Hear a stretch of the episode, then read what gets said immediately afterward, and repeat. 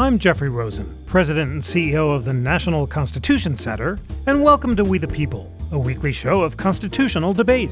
The National Constitution Center is the only institution in America chartered by Congress to disseminate information about the U.S. Constitution on a non-partisan basis. And this week we explore the history and future of the Electoral College. Article 2, Section 1 of the Constitution establishes the process of presidential selection. States are directed to, quote, appoint in such manner as the legislature thereof may direct a number of electors, end quote, who then cast ballots for president and vice president. In 2016, for the second time in 16 years and only the fifth time in U.S. history, a presidential candidate won a majority of the Electoral College but lost the popular vote. Uh, joining me to discuss the Electoral College are two of America's leading historians and political scientists, a veritable dream team of the Electoral College. Alex Keyssar is Matthew W. Stirling Jr., professor of history and social policy at Harvard's John F. Kennedy School of Government. James Ceaser is professor of politics at the University of Virginia and a member of the National Constitution Center's Coalition of Freedom Advisory Board. Alex, James, thank you so much for joining. Thank you. It's a pleasure to be here.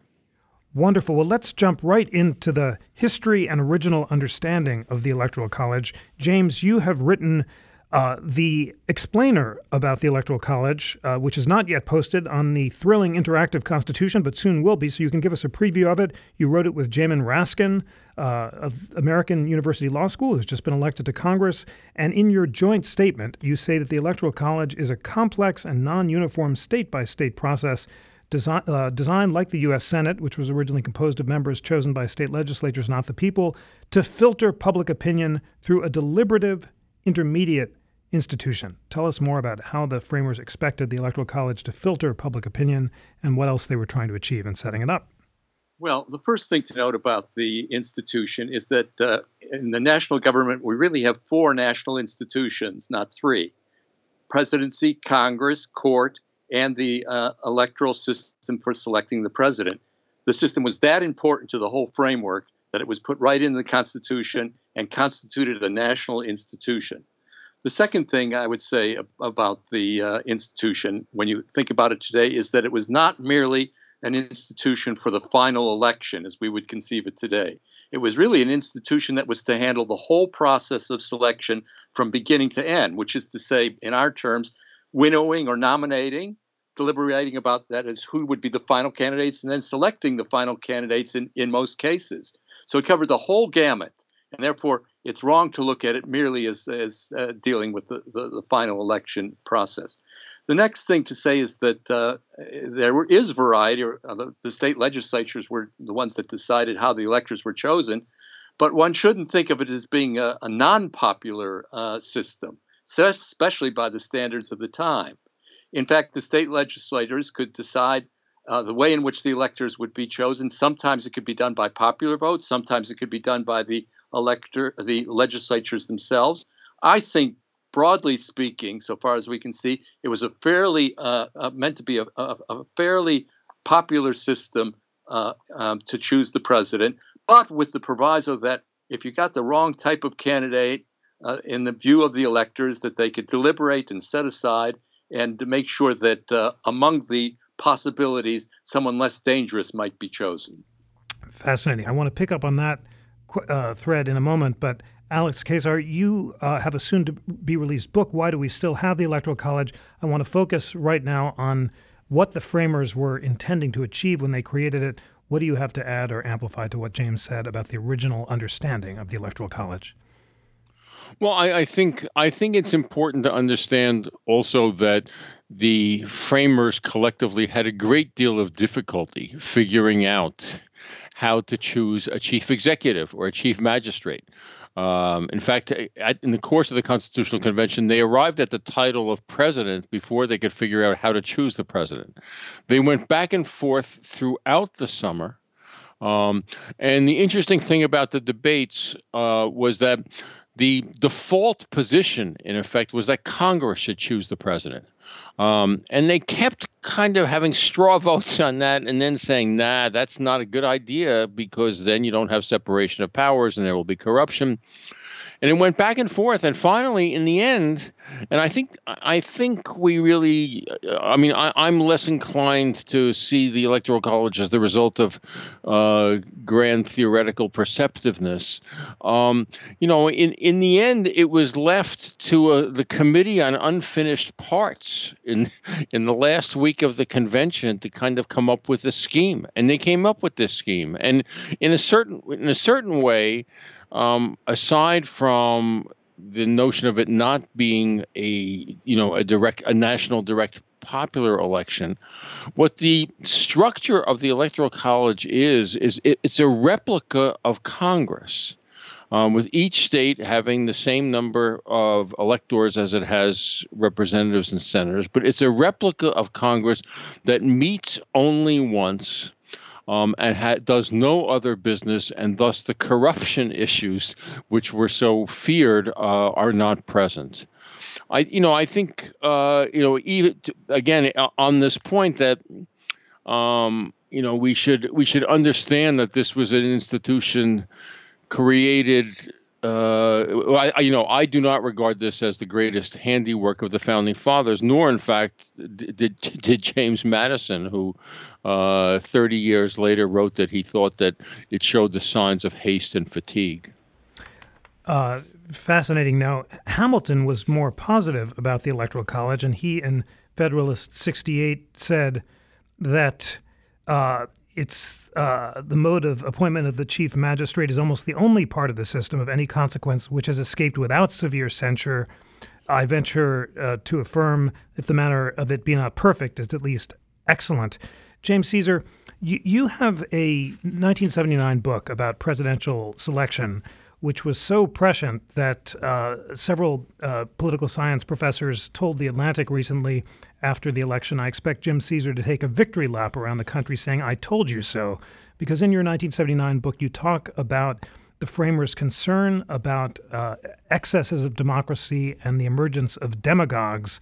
And you talk about the uh, filters that they introduced to try to prevent the election of demagogues. Was the Electoral College one of those filters, and was it supposed to prevent the election of de- demagogues? Tell us substantively about what it was supposed to do in, in choosing candidates. Well, I believe it. I believe it was, and uh, the, the, way you can uh, see and un- understand this uh, uh from the system itself is the the mere fact that I don't think the system envisaged a campaign in the sense that we have it today. Campaigns developed later.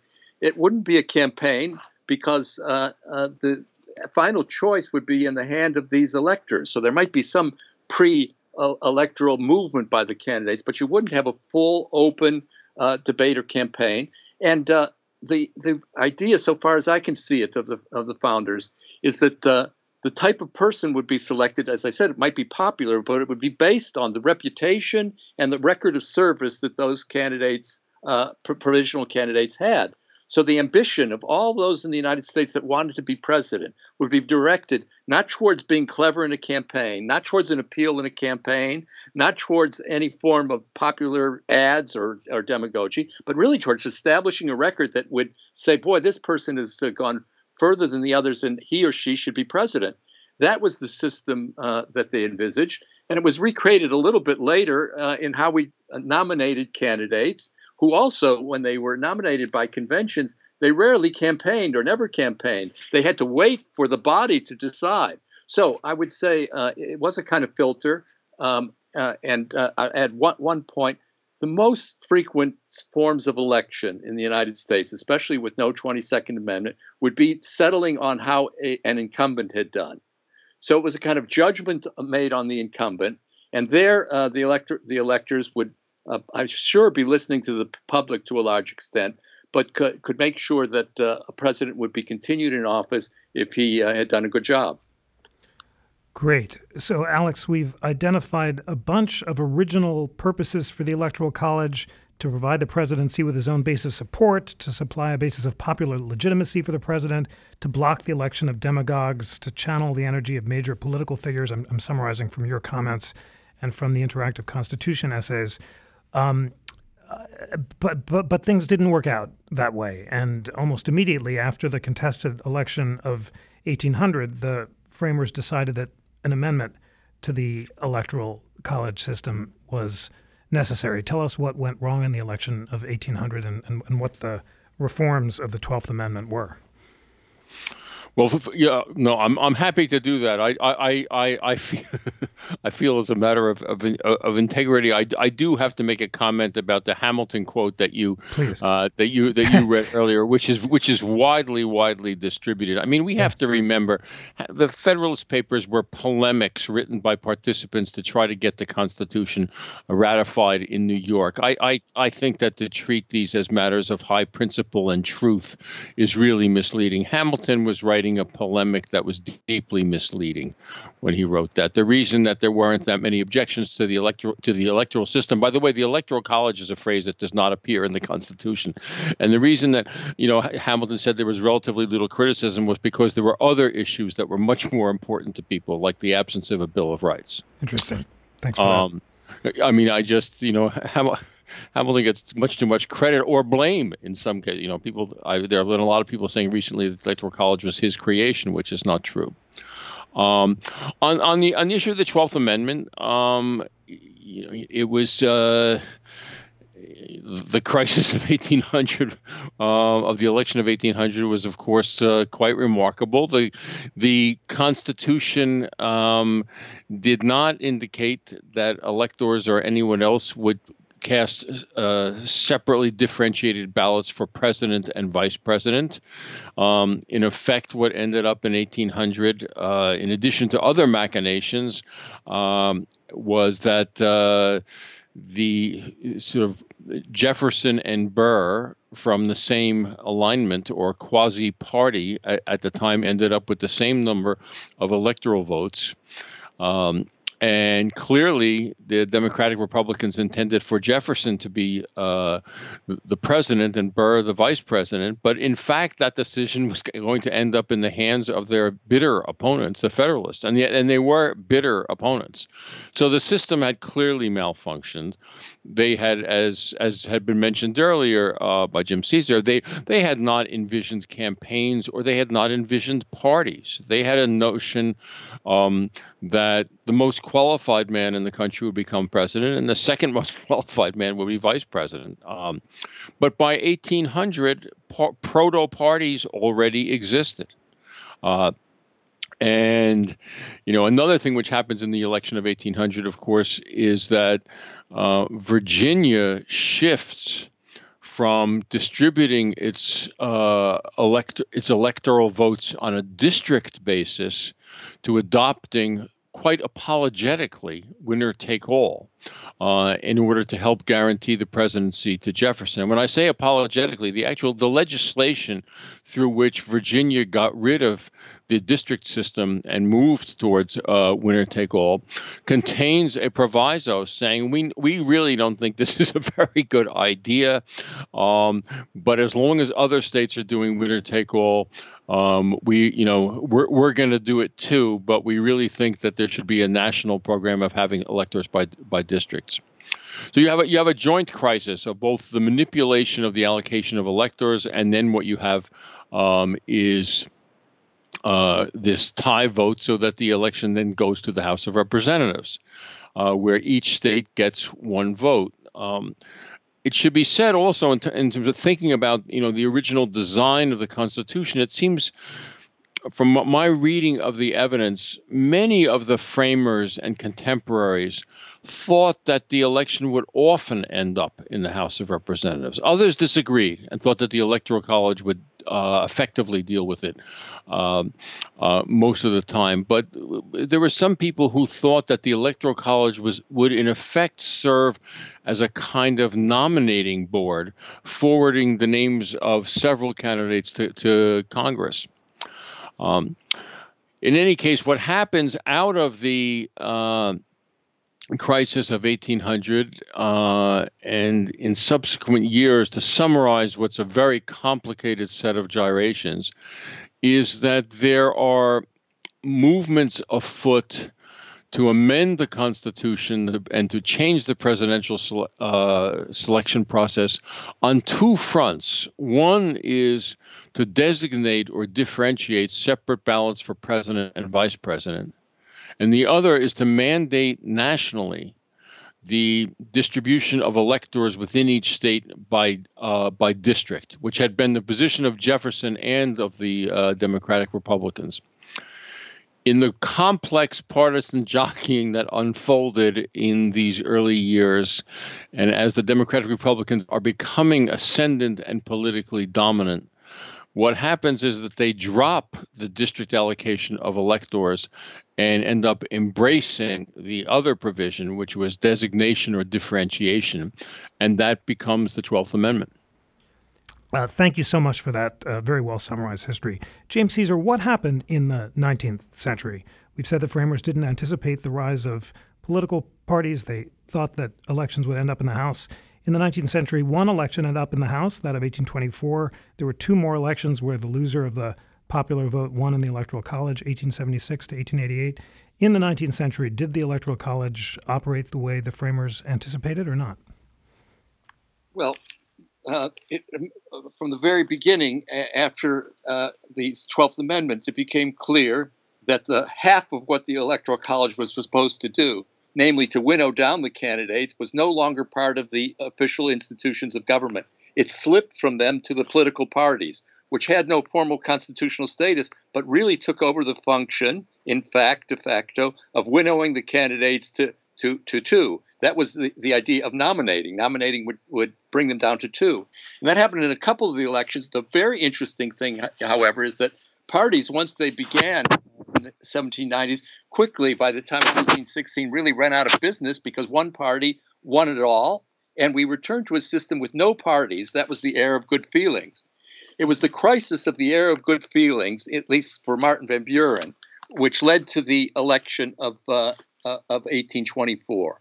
And that was an election now without anyone or anybody nominating. So you had five or six candidates, or want to put it in modern terms, somewhat like the Republican primary this year 17 guys running for the same prize, five or six running for the presidency of the United States, uh, no party nominations. And the result was that no one got a majority of the electors, and it went into the House of Representatives uh, for that one example of a, a, choice made by that. One individual, Senator Martin Van Buren at the time, looked at the system and he says the country is going to dissolve if this system remains in effect for the simple reason that these five or six candidates jostling against each other will each appeal as demagogues to various sections of the country. The country will probably split in, in a half it isn't going to work. The country will, will divide and end on this basis. So presidential selection came back as a fundamental issue. His resolution, resolution of the problem was not a constitutional amendment, that was too difficult, but to reinstitute political parties so that we once again had a choice between, say, two candidates rather than five or six, and that the principles of those candidates would be partly regulated by the moderation of political parties rather than the ambitious desire of each individual to find some scheme or other which in the short run could get him elected president. So that's in a way why we have a party system as, as distinct from parties. A party system was instituted really to fulfill that old function of the electoral college, which is, which is to narrow people down and get responsible people to be uh, candidates for the presidency. Um, the crisis of uh, 1824 then represented really the collapse of the old system and an effort to reinstitute it in other terms. As for the other elections uh, that you mentioned, peculiar problems in each of them, but I don't think that the issue of uh, who got the absolute majority vote uh, was really very much of an issue. It wasn't raised very much in either of those. It's uh, uh, the rules were electors chosen by states no crisis resulted from that to any measurable extent. In fact, if you look at some of these elections in the late 19th century, they were so close by the popular vote that it's doubtful that the statistics really say who won, and uh, the, the, the margins of difference in some of them were exiguous. The real issue always focused on the existing rules, who won the electoral votes, and uh, uh, it wasn't really, I suppose, until this century that this issue of a minority chosen, someone who didn't get the plurality, became, in the minds of some, such a crisis. It remains, a, for some, a, a, big issue. For others, it's no big deal. Very interesting. So, Alex Keyssar, uh, James Ceaser has noted that uh, one of the original purposes of the Electoral College, uh, candidate selection, drops out with the rise of the party system. D- did the second one, that of filtering demagogues and exercising independent judge judgment, uh, persist. We do have uh, 157 so called faithless electors who failed to vote for their party's designated candidates. Uh, was was that an example of independent judgment being exercised, or was the question of faithless electors pretty well a, a, a footnote? Well, the, the you know um, the question of of independent electors uh, and of whether there should be human electors um, is raised very early on, um, and you know, and in fact, by by the 1820s, there's a very strong current of opinion that they should be disposed of. I mean, I don't, I, again, I don't, I don't, but it's certainly the case you know, by 1800, even maybe even by 1796, there is no independent judgment issued by the electors.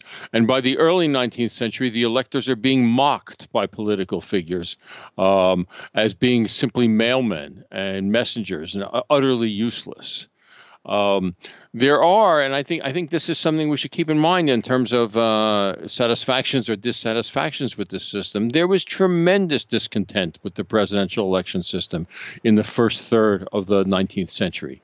Five times the Senate passed constitutional amendments uh, by the requisite two-thirds majority uh, to change the system, and in one year uh, they lost in the House by only about four or five votes. Um, and what what what the reforms would have done would have been to institute uh, district elections uh, r- rather than winner take all, would have pretty much gotten rid of human electors, and would have changed the contingent election system um, to give less power to the small states.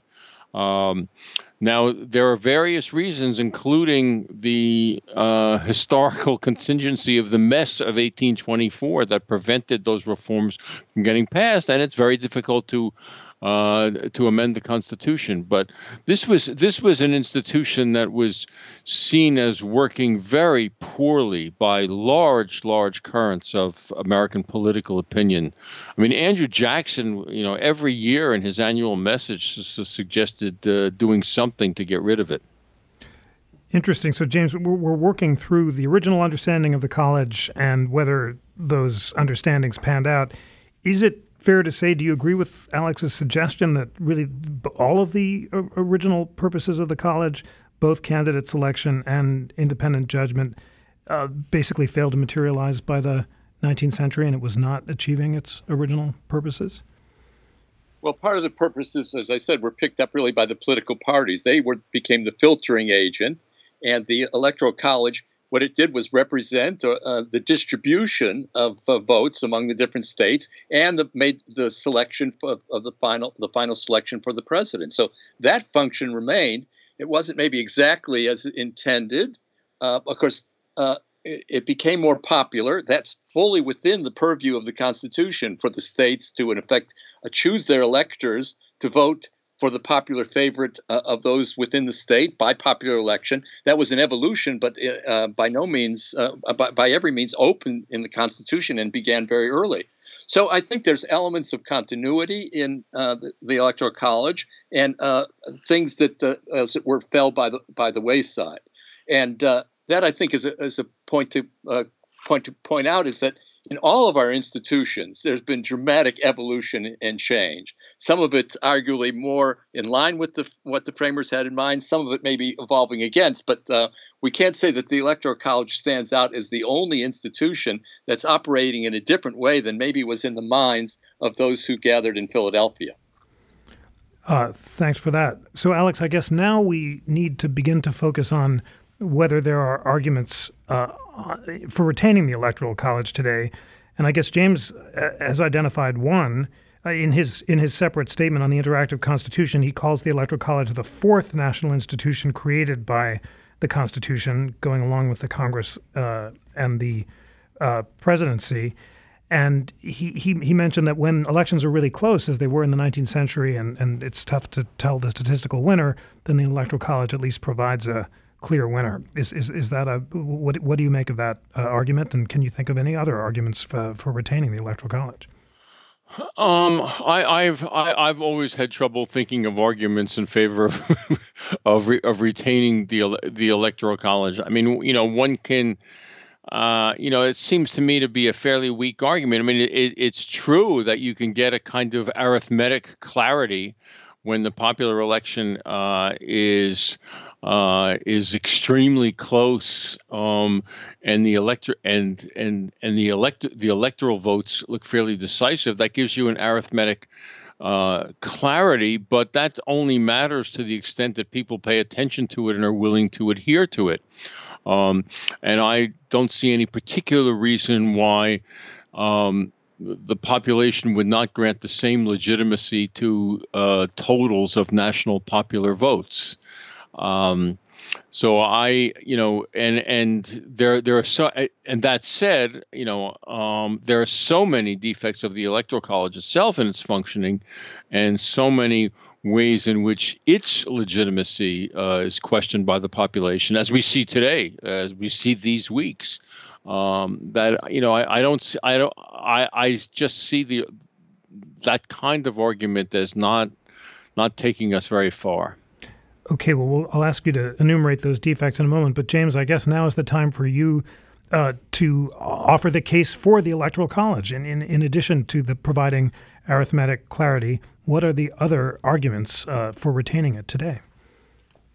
Well, one is uh, it's going to be very difficult to change it. Not impossible, but uh, so it's a good debate to have. But the probability of it doing so is low because a large number of the smaller states uh, look favorably on this, and through the amendment process, it will at least be difficult. I think that's a given.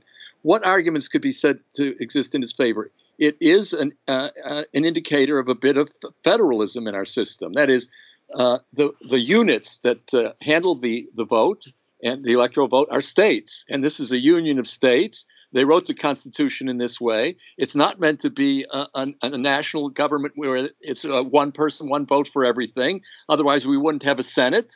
And some of those who have called for the elimination of the Electoral College, some of those who are very consistent, have said, well, while we're at it, let's get rid of the Senate. Why should the uh, uh, uh, people in Wyoming have so much a say over one of the branches of government c- compared to California uh, if it's just all of us thrown into one bucket?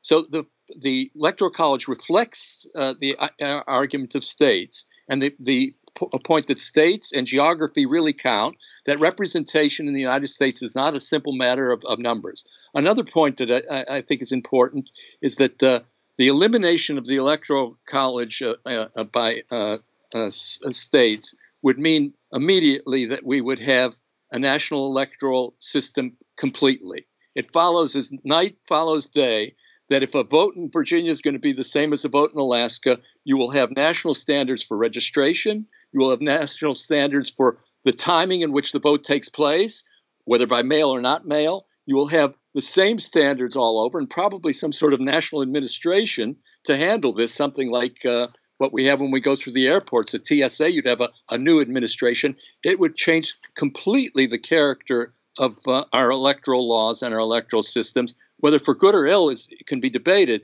but you have to realize the consequences of, of this change. They're dramatic and they represent a dramatic nationalization of uh, the whole American system, which I think is something that people should think about largely and clearly. Finally, I mentioned the fact that when you, you look at the, the, the map of this last election, uh, it, it seems to speak in some ways. Yes, there are a lot of trees and a lot of rocks between uh, Manhattan and San Francisco.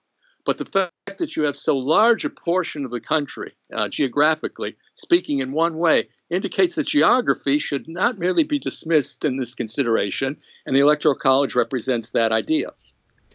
Uh, beautifully summarized. So, Alex, uh, James has given us three arguments on behalf of the college. Uh, first, uh, federalism. Uh, second, the dangers of nationalizing our electoral system. And third, geography matters. What is your response to each of those points? Well, actually, let, let, let, me let me let me take up his his starting point even before he made those points um, first, which is um, the cl- the two part claim. One that it would be difficult to amend the Constitution, which I certainly agree, but the claim that it's because of the small states um, that we, that we would encounter great difficulty. Um, the fact is, historically, that's just not true.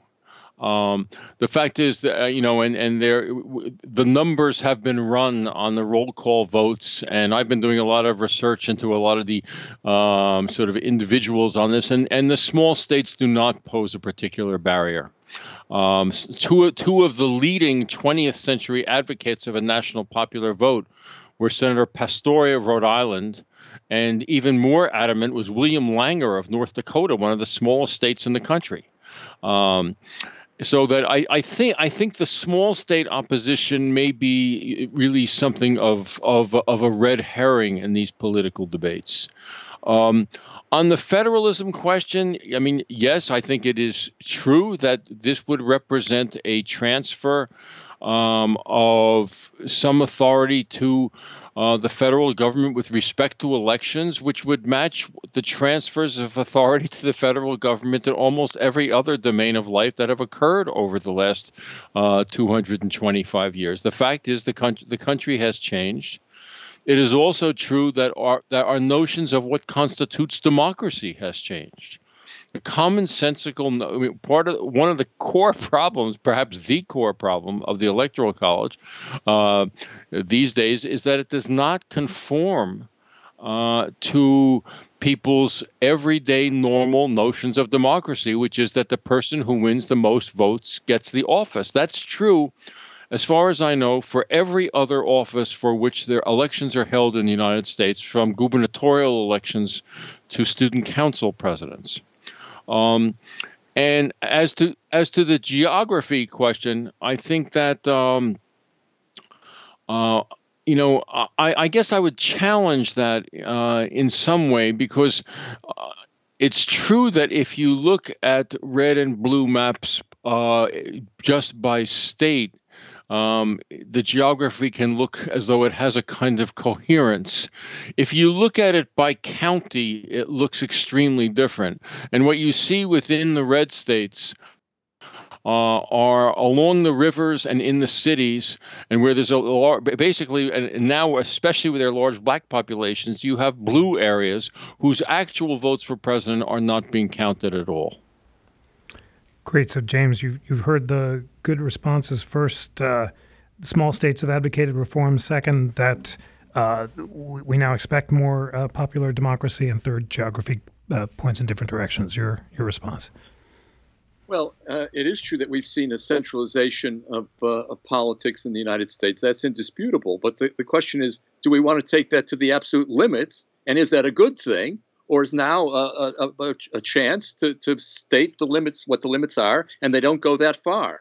So, uh, in, in, a way, that, that would be where the, the, debate is. I think these things still do matter, uh, and uh, the danger of over centralization seems to be one of the great themes, at least uh, uh, of one of the parties uh, traditionally, maybe not this time, but traditionally in the United States. Should we uh, continue this uh, centralization of everything? What about federalism? What about more power being delegated to, to, lower units? Isn't that a kind of democracy in and of itself? Isn't that the original idea of the union? So uh, I agree with uh, that the, the issue should be joined, but it's not as if the fact, the mere fact that we've had centralization is a good argument for more centralization. It could just as easily been an argument to say we've seen enough, and let's uh, let's put a stop sign right here, or in a way reverse it in part. There's also the question, uh, as we get into the technical elements of this, uh, the question of what really would replace the uh, federal college. Most people who have called for amendment, not all, have never said that it should merely be done by uh, the plurality vote simply. Most of the proposals have had something like this the plurality winner of the popular vote should become president, but there's a threshold over which uh, we, the, the, plurality should exist, as we have in southern some southern primaries. You don't want six or seven people running and someone becoming president with 29% of the population. So most proposals have included the idea of a, a, runoff election. If no candidate receives more than 40% of the popular vote uh, as a winner, then we'll have a runoff between the top two. So uh, there we enter into an entirely different system, entirely different system in which third and fourth and fifth parties would have a real incentive to enter, and people would have a real incentive to vote for them by virtue of the fact that they could throw the election into a second round and then play some role in negotiating in the second round There are lots of implications of the changes. So before we go in this direction, we at least have to have an idea of what really is the alternative to uh, the what is the alternative proposal to the electoral college system.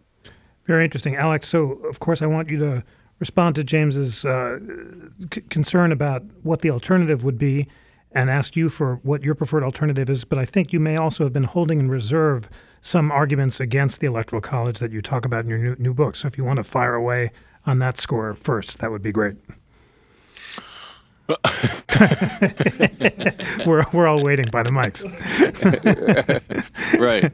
Um, well, let, let, let, me let me. I, I I think I think I know what uh, you know. Um, what you're referring to, and let me let me you know let, let, let me let me state that argument from the book and then and then move on to to James's sort of thought, thoughtful points about uh, concerns about it, what we would replace it with. But but to, to just uh, you know put this out there, um, and again, you know the the book's not out, but it will be, and this argument is prominent in it, um, which is that. Um, we also have, you know, understanding our history, and it doesn't necessarily bear on what we should do today, but understanding our history, we really also have to understand that the preservation of the Electoral College um, in the 19th and in the 20th century into the, you know in, uh, until 1970 at least is very much tied to the politics of race in the United States. Um, the fact is that uh, the South and Southern Democrats opposed anything that would approach a national popular vote because it would have meant that white Southerners lost the electoral power that they wielded through first the Three Fifths Clause and then after the Civil War and after 1890, what you might call the Five Fifths Clause, uh, in which each state uh, in the South got full representation in Congress and in the Electoral College for African Americans, and yet they were not permitted to vote. In effect, whites were voting for them. Um, and it was for that reason that the South basically served as a veto faction um, preventing reforms um, until quite recently in our history. Indeed, if you look at the time, uh, the episode when we came closest to abolishing the Electoral College and replacing it with a national popular vote, which was in 1969 70. You will find that pa- uh, an amendment to do, to do that passed the House overwhelmingly and was defeated in the Senate by a, by a filibuster led by Southern pro segregationist senators. Um, so that, again, that, you know, that's not a reason to change it today, but it's a part of the history and a part of the reason why the institution has not changed earlier. Going back to the um, to, to, the to the question of the present, and you may have to cue me about some of uh, James's precise points, but I think I think he is certainly right that there will be many, if there is a national popular vote, there will be many implications of that. I think it will mean the standardization of procedures and perhaps of suffrage laws, um, which I personally do not regard as uh, as something uh, that that is that is unwelcome. But I think it is it is it is certainly true. I think most nation states have survived having national rules for elections and not having them done by province or state. But you know that's something that we can talk about, and th- there would be uh, there would definitely be implications. And then I'm forgetting a, a key point. Can you cue me on? Uh, he, he was he was concerned about the emergence of strategic third parties who would try to. Uh, yeah. Yes. No. And and that and that is something which could happen. But then again, um, strategic third parties are not absent in the current system. But in the current system, they have to be geographically based. In fact, that's what George Wallace was in 1968. And it was the threat of the Wallace candidacy uh, and the fact that he might emerge as a kingmaker that gave some energy to the reform movement of the late 1960s and early 1970s. So I don't, I don't think it's an either or. It's a question of are you worried about ideological third parties that are spread nationally or you you worried about regional third parties that could that could pick up some electoral votes? James, let, us talk more about the kinds of candidates who are emerging from the Electoral College and, and its alternatives Uh, in your book about presidential selection, you talk about the concern about demagogues. So if the Electoral College isn't filtering them out, and today the parties aren't filtering them out, who is filtering them out? Well, that's the issue. the parties no longer the parties no longer in their rules have a very filtering role to play, somewhat, but not, not, not very much. And therefore, we've opened the system up to exactly what the founders were worried about, that you, and exactly what Martin Van Buren was worrying about. But that's not an issue of, of the electoral college anymore. That's a, a, uh, an issue more of the political parties. So wh- whatever problems we have there, we can learn from the concerns of the founders in their in their conception of presidential selection. They were also concerned, of course, as Martin Van Buren was, with the length of campaigns, the fact that now it seems that we're more interested in the campaigns than we are in governing. I do want to remind you that the election purpose of the election is to get a president, not to have a president in order to have a campaign. We've reversed this psychologically uh, uh, in our interest with campaigns. They are more interesting, but th- that's not what a constitutional system is. So I wouldn't attribute that problem uh, to, to, the to the uh, uh, uh, electors. I would mention now one thing that maybe militates uh, in favor of, uh, of a change, or at least conception. The fact that uh, with our current system, with the number of so called swing states, which are fairly limited, is that the campaign concentrates in only a few areas of the country. And in the other areas where the outcome is known, the candidates don't show up much unless it's to go out to Los Angeles and pick up uh, a lot of money, that is for Democrats, from people in Hollywood. But the candidates don't show up in, in many parts of the, of the country. It's irrelevant. They know how it's going to turn out. So, in effect, this, our national campaign is, is not fully national um, uh, when it comes down to the actual um, campaigns and expenditures of resources in a presidential election. And that's a real issue. That will change as geography changes. We've gone through a, a curious period now in which they've been kind of locked into who's a Democratic state and what's a Republican state, and then uh, six or seven or eight states in between. That could change quite rapidly in the years uh, uh, to come. So that may not be a permanent problem, but it certainly is one that speaks in favor of thinking about the system we have now. Great. So Alex James has argued for you uh, on the geography point, also, although said that might change. But I, I want to, you know, really focus on this point about demagogues. Is it possible that if strategic third parties arose, that would make demagogues more or less likely to win?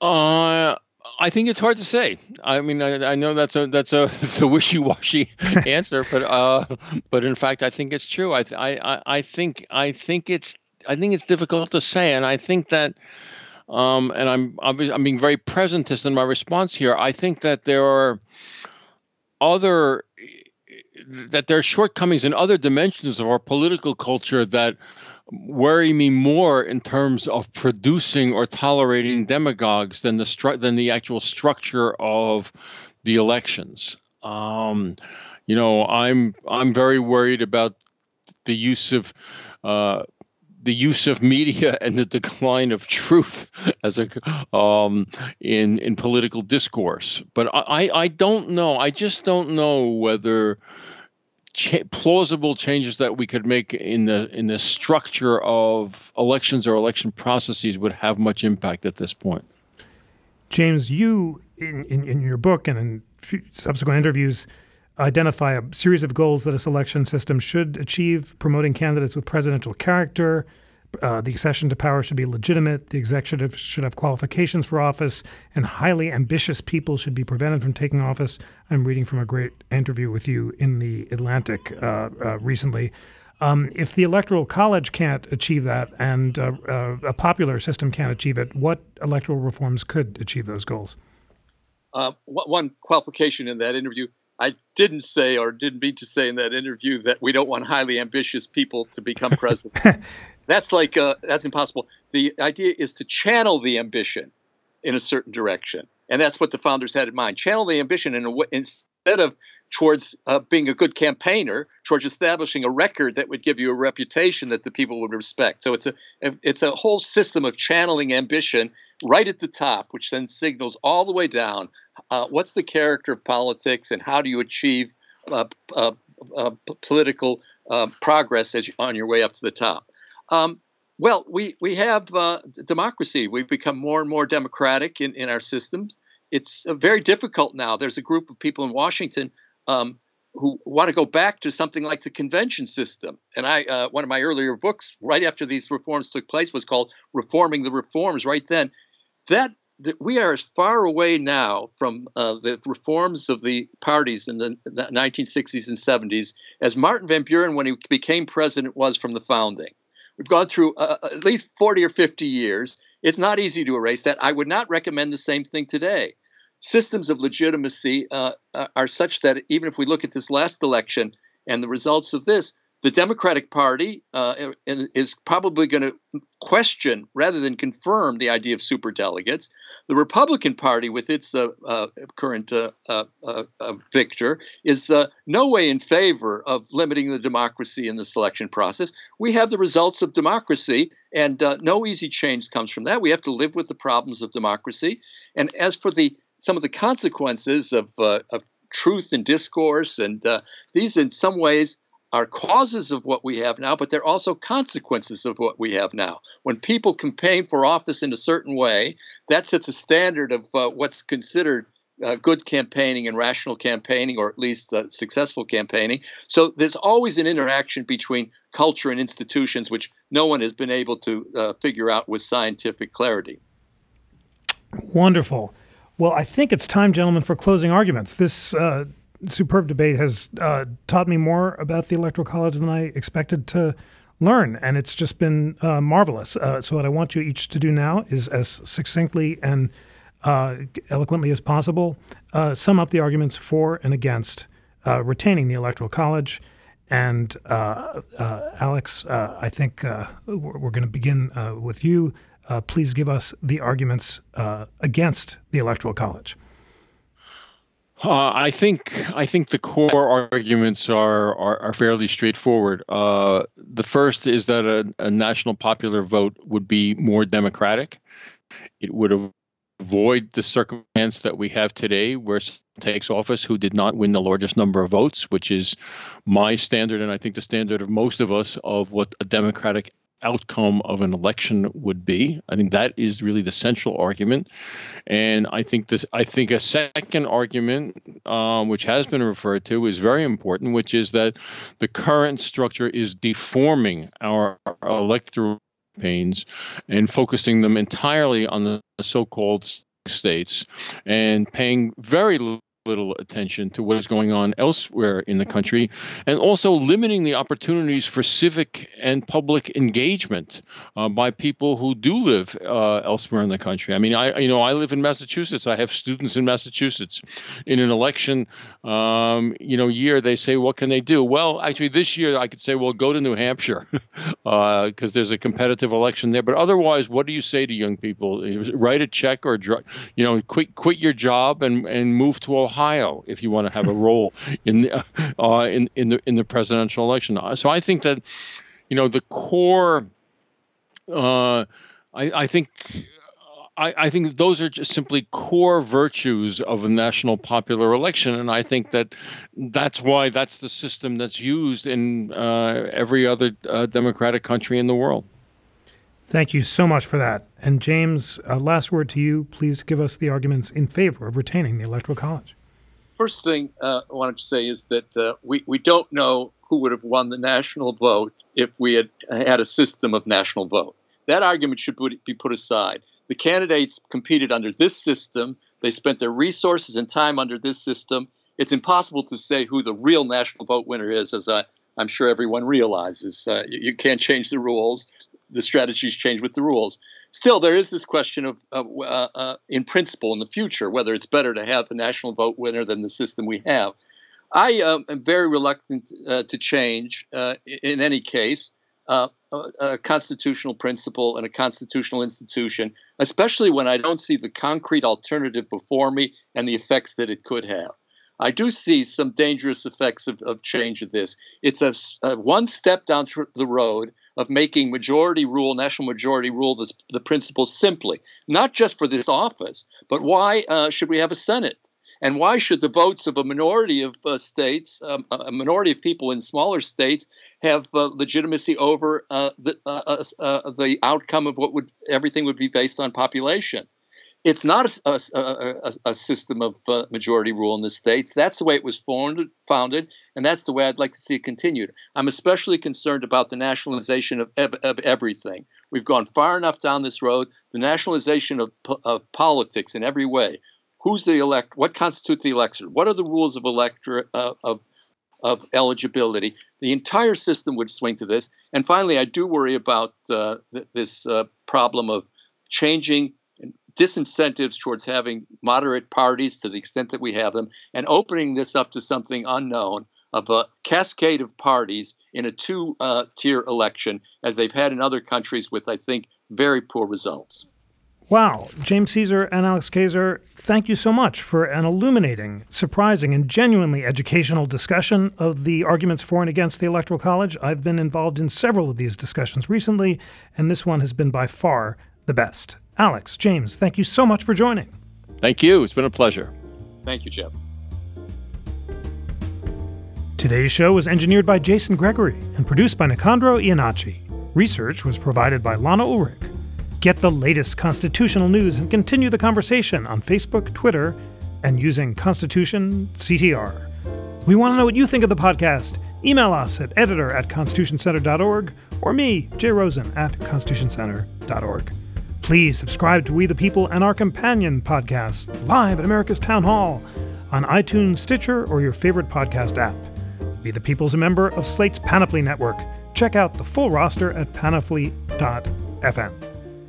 And finally, despite our congressional charter, the National Constitution Center is a private nonprofit. We receive little government support. We rely on the generosity of people around the country who are inspired by our nonpartisan mission of constitutional debate and education. That mission, ladies and gentlemen, dear We the People listeners, is more urgent now than ever. Please consider becoming a member to support our work, including this podcast. Visit constitutioncenter.org to learn more. On behalf of the National Constitution Center, I'm Jeffrey Rosen.